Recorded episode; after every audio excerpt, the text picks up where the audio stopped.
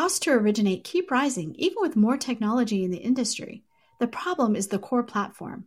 A new LOS can re architect the process around data, not humans moving paper files. Vesta has built this LOS, and you can learn more at Vesta.com. Welcome, everyone. My guest today is lead analyst Logan Mohtashami to talk about existing home sales and Purchase App. Logan, welcome back to the podcast.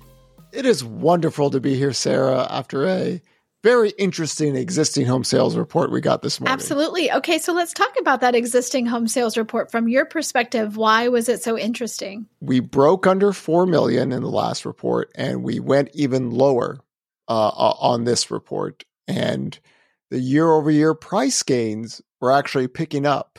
Uh, so there's a lot of confusing uh, headlines uh, on this existing home sales report because we're pretty much this is the record low in demand right now. Because uh, when I look at demand, I also take the civilian workforce, how many people are working, and we're not that far from you know the, the lows we saw in the great financial uh, uh, recession. But here we have over 157 million people working, and home prices actually grew a little bit faster in this report on a year over year basis. So we need to explain everything because I think there's a lot of confusion right now with housing and, and how existing home sales report. And I always look at things much differently than uh, than everyone else. So we're gonna we're gonna try to make sense of everything. And have we seen the bottom? Is this it? Is this the low level of existing home sales going out in the future? I think that is the question everybody wants to know, right? It's like, listen, we're almost at Thanksgiving. We have like two days before Thanksgiving. We would like to be turning the corner. We would like to say, yes, the housing market has reached the bottom. Anything else from here is going up. Can you say that? Yes. And in the sense, we have history on our side, but it really revolves around one thing it revolves around the 10 year yield. You know, uh, eight months ago, I went on CNBC and I said, you know, the entire housing market really revolves around the 10 year yield. Why, Sarah? Why does the 10 year yield matter? Because they've been because doing that slow, slow dance. dance. Yep. Yes, the slow dance with the 30 year mortgage going all the way back to 1971. These are two romantic love partners that stay together. Now, the spreads are wide, so of course there's a little bit of a gap between them, but those two have been like this for decades. And what we saw last year in 2022 is how I always describe it. It was the fastest and biggest crash in home sales ever recorded in history. And by the way, I just want to add this that during the time that purchase application data was falling, you know, uh, in, in the recent months, the Federal Reserve presidents were coming on TV or whatever saying housing demand is recovering. This is what happens when you don't track forward looking fast data you become old and slow. We don't want that. We want all of our uh, viewers and readers to understand that being old and slow is a detriment. You want to look forward. And the 10 year yield, the peak forecast for 2025 or 2023 was four and a quarter, seven and a quarter mortgage rates, four and a quarter. Spreads got worse after the banking crisis. And then the Fed went hawkish because for some reason they thought that was the best thing to do at that point. And the 10 year yield blew up faster. And during that time frame, majority of the purchase application data was negative. We can't really grow sales in, in a meaningful fashion with rates this high. So now we're seeing the aftermath of this is that home sales broke down. Now, last year at this time, you know, we're talking about threading the needle and, and thinking, okay, 4 million home sales. You know, historically, that's going to be the low level. Mortgage rates went from 7.37 to 5.99. It gave us three months of positive purchase application data. Now mortgage rates have fallen from 8%, it's gone down to, you know, 7.35%. And so far we've had back-to-back positive prints. So we need to follow the weekly data even more because we're already seeing demand pick up. Like, you know, that was the, the whole point of the, the weekend tracker is to get people to read. Sarah, we want people to read. it's amazing. Um, and then all of a sudden you start to look out here and now you everyone realize we're at a very low level of sales so forward looking data is already getting better if we get 7 8 10 12 13 weeks of this then yeah because last year we saw demand pick up very low bar a bounce one of the biggest home sale prints ever recorded in history from 4 million to 4.55 million right? If we get lower rates with duration, yeah, this is it. But this is the aftermath of what we saw after the Fed mistake about being hawkish. And yes, the Fed made a terrible mistake. There was no reason whatsoever to do that. And the bond traders went against them. And now that 10 year yield has gone from 5.03% to, I think this morning we were at 4.38%. So we're not lower than we were last year, but we need to keep an eye on this. And then every single week we could think about what's going to happen 30 to 90 days from now. Uh, uh, in the forward-looking data. So I know, um, you know, we you wrote about the builders and the and the new home sales market last week. But when it comes to existing home sales, those are two very different markets. You look at them differently and you never want people to put them together. Yeah, it's kind of, we, we have a fight club rule on social media. We don't talk about fight club and we never, ever, ever mix the new home sales and existing home sales. A lot of people get the mistake. You know, it's, it's interesting. A lot of the, lot of the misunderstanding from podcast stock traders is that they never understood that the new home sales monthly supply data is just for new homes. They keep on because we had a big spike in monthly supply for new homes. And then all of a sudden we come back here and existing homes wasn't the case. So they don't understand this. Now, Fred, the, the government tracker of data, is finally uh, um, fixed this because, of course, stock traders don't read and they, it's like you have to put it down. It's new home sales monthly supply. Existing is different. But existing homes monthly supply, and one of the things I'm trying to train people to read is that monthly supply for existing homes is picking up. Nothing dramatic, but it's picking up. And even though active inventory is uh, down year over year by a little bit, the monthly supply is starting to pick up. This is where people should focus on. If the days on market take longer, if homes take longer to sell, uh, eight percent mortgage rates, of course, that's the case. Monthly supply can actually grow while active listings are low. And this goes into another huge topic. It was it was great uh, this morning on Twitter on this. How is it possible that we had more home sales with less inventory? Sarah Wheeler, can you answer that? That's the thing. I, am telling you, this is one of the more confusing things in housing, and I and I'm not a low inventory holding sales back guy. Haven't been for a very long time, but we have like historical data on this.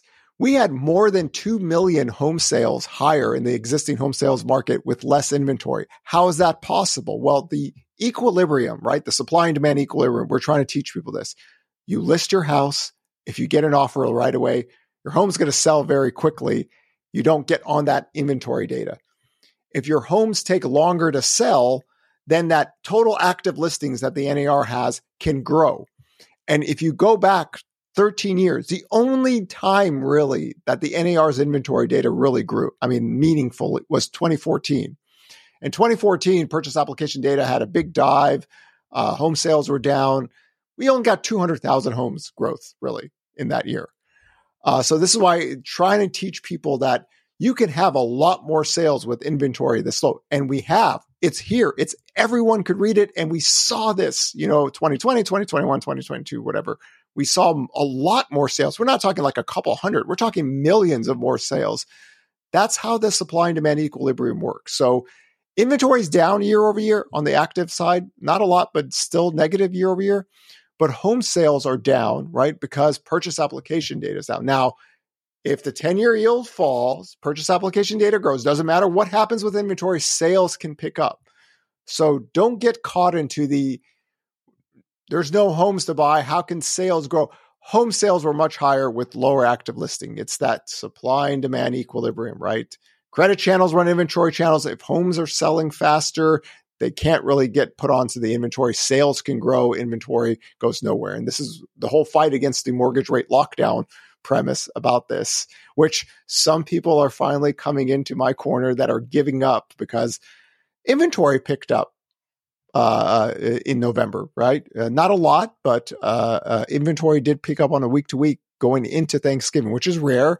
But as someone like myself who believes higher mortgage rates, inventory can grow.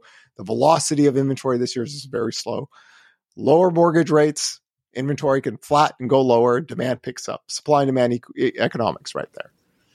Okay, so when you say something like, how can sales grow when inventory is so low, you're going to uh, trigger a lot of people who want to talk about the shadow inventory. So explain, Logan, why what you're saying is not has nothing to do with the shadow inventory. Okay, the, just remember the shadow inventory, the shadow, right? Um, is a professional grifting tactic done by one group of people, which is the anti. You know what's interesting? The shadow inventory is back again.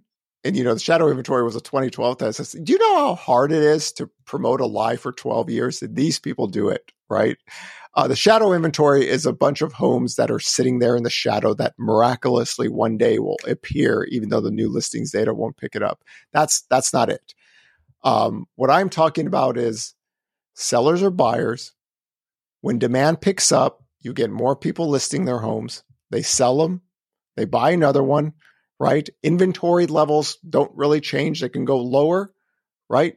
But demand could go much higher. So we see here active inventory is n- negative year over year, but we have huge sales declines. Like we had much lower inventory we had almost six and a half million uh, monthly sale prints. Now it's just people aren't selling, selling and buying. First time homebuyers aren't buying. So the inventory level stays there, but you have a lot less sales. So different, the shadow inventory is something else. Shadow inventory is more of a home home prices are going to crash. Everyone would be scared. Click my article or YouTube page. I don't know what I'm talking about, but fear sells. So that's a whole different. You don't just want you want to leave that alone. Uh, but here it's a little bit different. Active inventory is low, but sales are low right? And that supply and demand equilibrium. And and we i get this question a lot when i go out on tour. People go how did we have so many home sales with such low inventory? Well this is how it works right? And in, in that context it'll hopefully it'll make more sense. But if people are saying that we're there's no way home sales could grow because active inventory is low what about 2021 what about the early part of 2022 when inventory was lower um, it's not the case, and and I think that's that that to me is still one of the most confusing aspects because I think a lot of people in real estate. So how can sales grow? There's no inventory. It grows, right? Uh, it's just that. I, I mean, it it's one of the confusing things to me because I'm just like, if there are fewer houses to buy, then you would not expect sales to grow. And I guess I guess the quotes is around grow.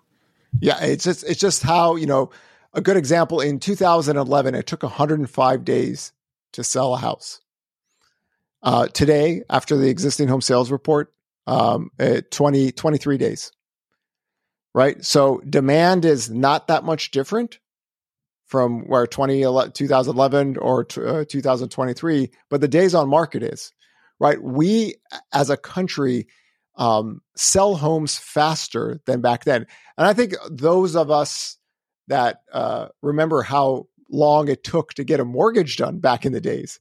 You know, uh, I mean, uh, the the process was hideous, and it sometimes it took thirty to forty five days just to get the loan process done. Uh, uh, so we we we do things so much faster. We're more efficient on the lending side. We can close deals ten to eleven business days. So you you you as as as as a country, we just sell homes much faster as back then. I think that's the missing link here. Um, uh, and you don't your house if you sell your house within 30 days, you're not going on the active inventory, but your sales grow. So imagine three million more people sold their homes, you know, in a year, and they were never caught upon the active inventory data. And there you could get to see, wow, six and a half million existing home sales. Inventory levels were roughly here oh my God, 3.79 million uh, uh, existing home sales. Inventory is roughly here. Hopefully that explains why you can have a lot more. We're not talking about a couple hundred thousand. We're talking millions of more home sales with inventory levels not changing. It's just that supply and demand equilibrium within the days on marketing and buying and selling homes, which are much faster now than it was back then. So one of the things um, that we've talked about is that we will see, like, because people are like, oh, well, if, if millions of homes can come off and go, you know, get on and off before they even are registered, doesn't that give credence to the fact that there could be a crash building and no one sees it? Because you always say we're going to see it in the new listings first. We'll see it in the new listings data first. And if it doesn't sell, active inventory can grow and that's that's how we can capture the data what occurred last year eh, after july of 2022 is that when mortgage rates got above 6% the affordability of this country really just took another leg lower and you don't list your house if majority of sellers or buyers you have to pre-qualify yourself So if you're looking at, well, I can only buy a house if mortgage rates are 4.75 to five and a half, you don't go, oh, rates are six and a half. I'm going to list my house.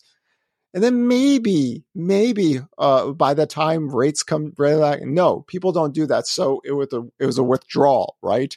I think this is the thing the Federal Reserve didn't understand because they go, I don't understand why people didn't sell their homes when rates went up. The entire qualified mortgage of 2010 was designed for this, right? So you have a more functioning marketplace because you what happened in 2000 or 2005 was sales were booming, inventory was growing, right? People list their homes because they could get credit, credit anywhere, anytime you want. Anybody could buy a home. Here it's much different. So I think this is why I always say credit channels run inventory channels. So hopefully that's going to explain.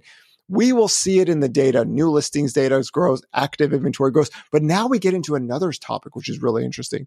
You know, even something like uh, uh, uh, Mike, Mike and I discussed this on Twitter.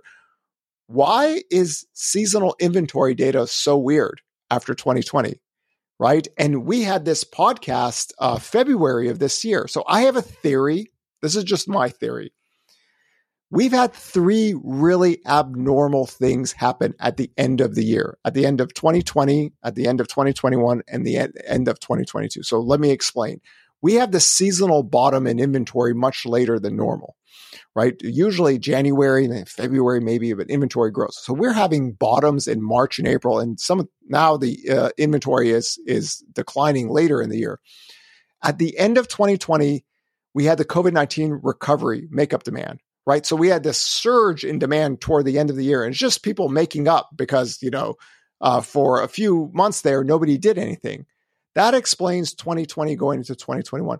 2021 at the end was extremely abnormal because we had mortgage purchase application volume growth at the end of the year. That never happens, right? Rates went lower, demand picked up. And that, again, purchase application data rises 30 to 90 days. That's the sale. Inventory falls down, or it's hard for inventory to grow. When you're working from a very low level, these things actually matter. And then last year, right? 2022 going into 2023, what happened? The 10 year yield peaked at four and a quarter.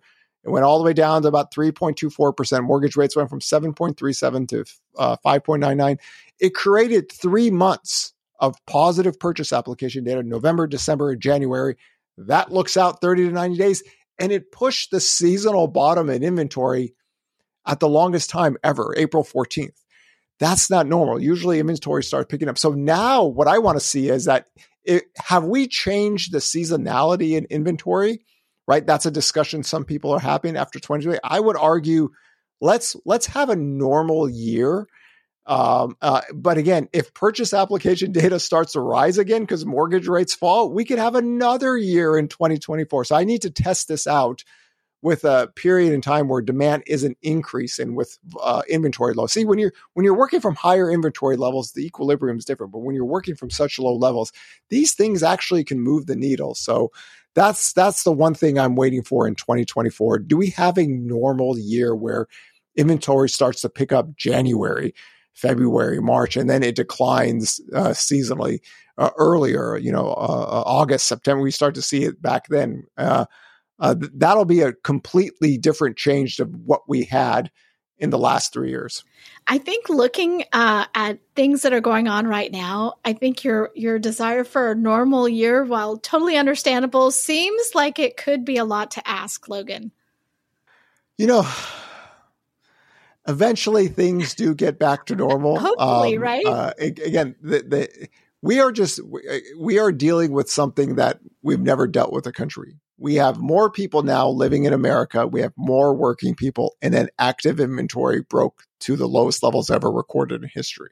Okay, so that's a historical event, right? We were always two to two and a half million for decades, decades, with a lot less people working and a lot less people living here.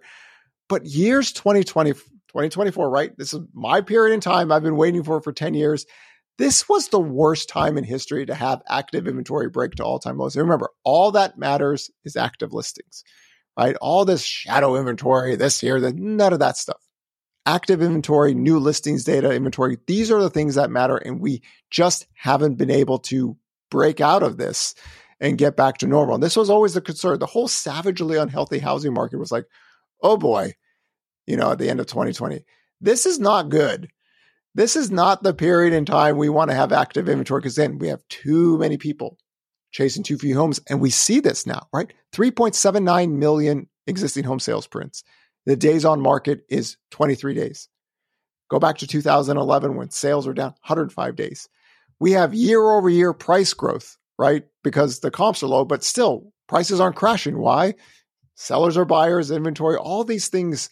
It's different. So we, our job is to try to explain this because it, it's confusing. Like a lot of people said, sales, you know, if, if sales crash, home prices have to crash to a degree there's there that is a correct premise but the crash part isn't right not with active inventory this low not with the days on market this low not with the distress sales this low so hopefully now that we're coming into thanksgiving right it's easy now we could read right this is why i would say the beauty of reading the history of human civilization reading is a good thing and once you read it your knowledge is there you don't have to ask some crazy guy running around on twitter with no name or nothing you know the knowledge yourself. So hopefully this tries to explain this because it's it's not normal. It hasn't been more normal. Nothing's been normal.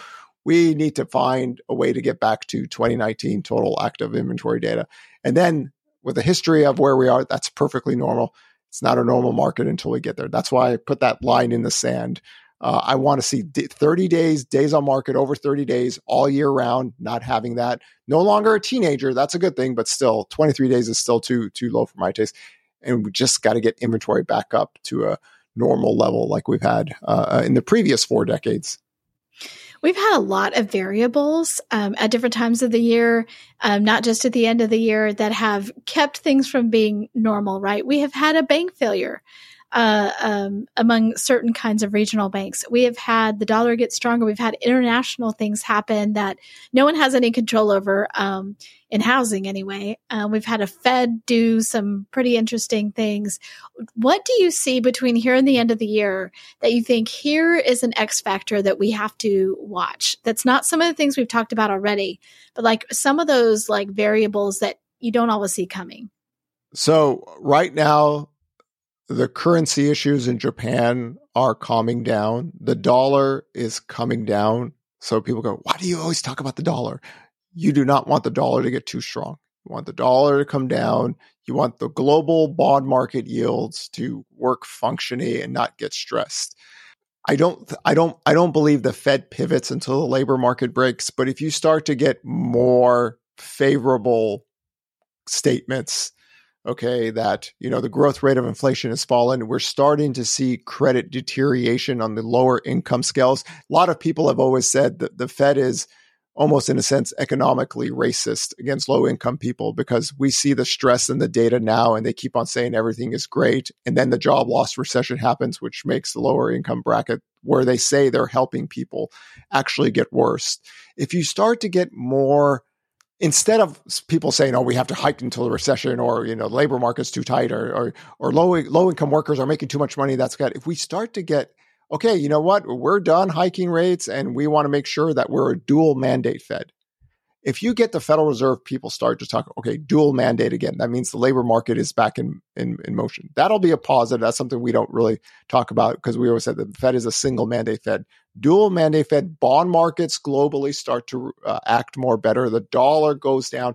These things are good for housing. I know it's confusing, but the dollar getting too strong and people's having to sell treasury, it doesn't, it doesn't help everything. But now those things, let's wait for the last, you know, five, six weeks of the year and then get ready for 2024. But um, hopefully, I'm hoping the Fed realized it made a mistake.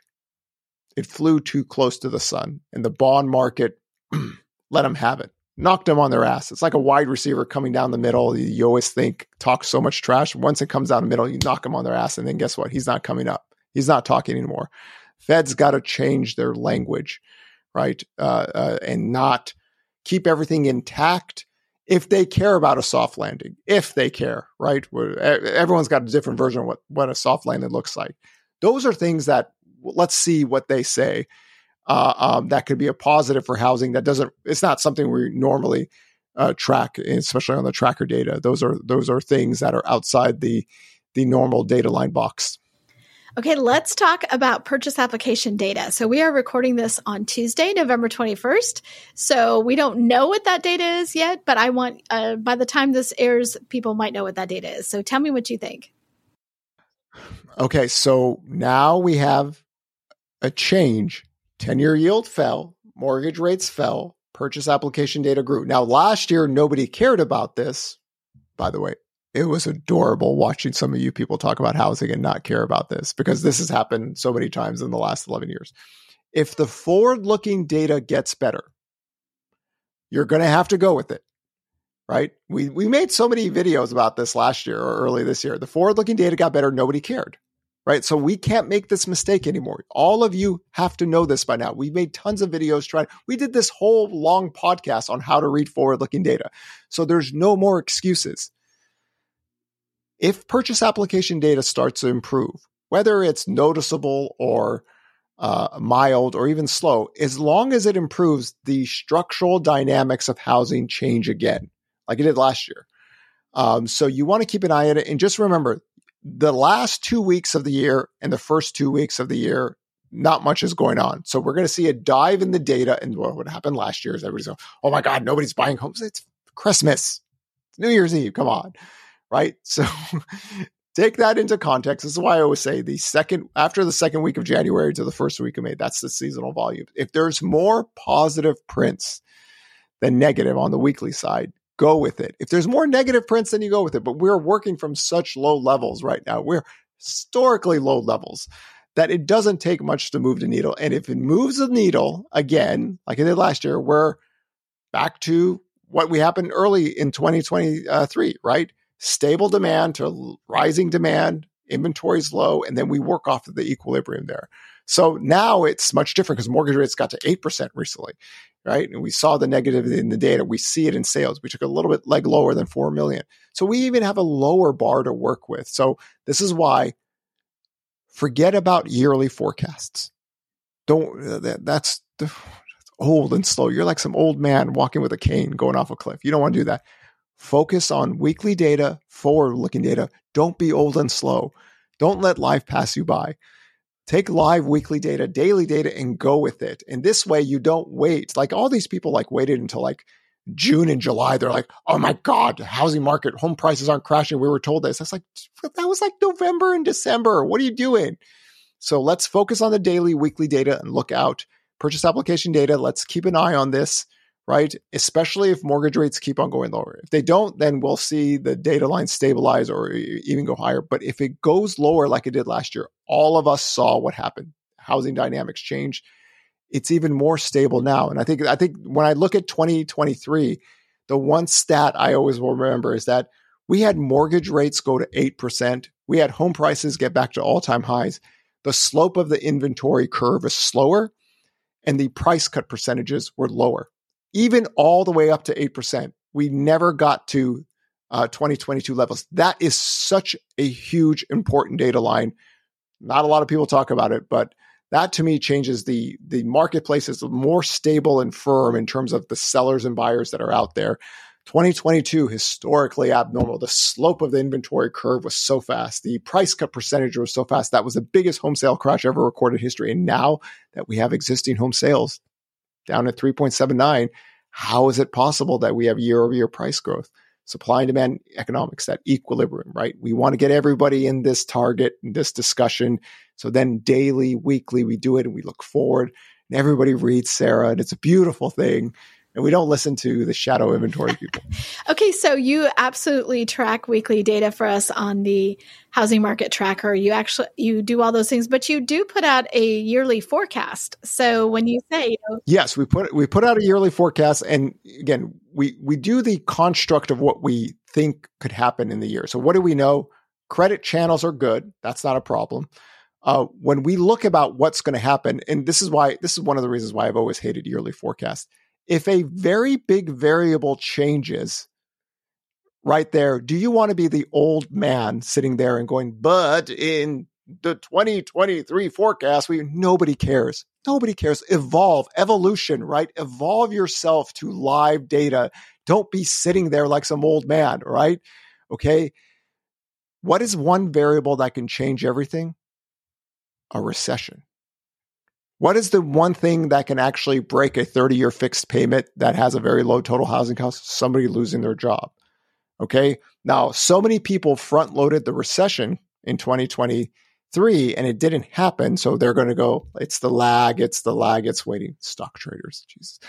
Let's keep an eye on that 323,000 jobless claims slate. I put these numbers for a reason because these are big changes in the economy. So far, that hasn't happened. So if the economy stays firm and rates go lower, you get an idea, but don't get yourself stuck in a forecast because you're old and slow. It is a is a archaic old dinosaur way to look at economics. You need to be live 24 7, have a working amoeba floored brain system to get all the data and put it in together and go with it. And don't be stuck like a tree go with the data, forward looking data, changes all the time. If big variables changes, you go with it. Don't be stuck to yearly forecast. Go with the tracker, weekly data. This is how it's been done since the Peloponnesian War, and it should be done this way. Okay, that was that was amazing. But I am going to have people on social saying that, oh, you know, Sarah let uh, Logan go on a rant for this one. So there you go. It was a short rant, though. It's pretty short. Nobody has actually seen me do my real rants. That is a thing of beauty, right? This is why I want live debates, Sarah. I just want if I could just get people into live debates and have them talk. Boy, they do all the they, they do they do all the work. They do all the work for me. The the arrogance of people who've never tracked housing in their lives that have never forecasted and think they're housing experts. You just get them to talk, and then the more they talk, the more you pop their balloons piece by piece. All right. Well, we are out of time, Logan. Thanks for sharing your insight. We will uh, talk to you again soon. Pleasure, Sarah.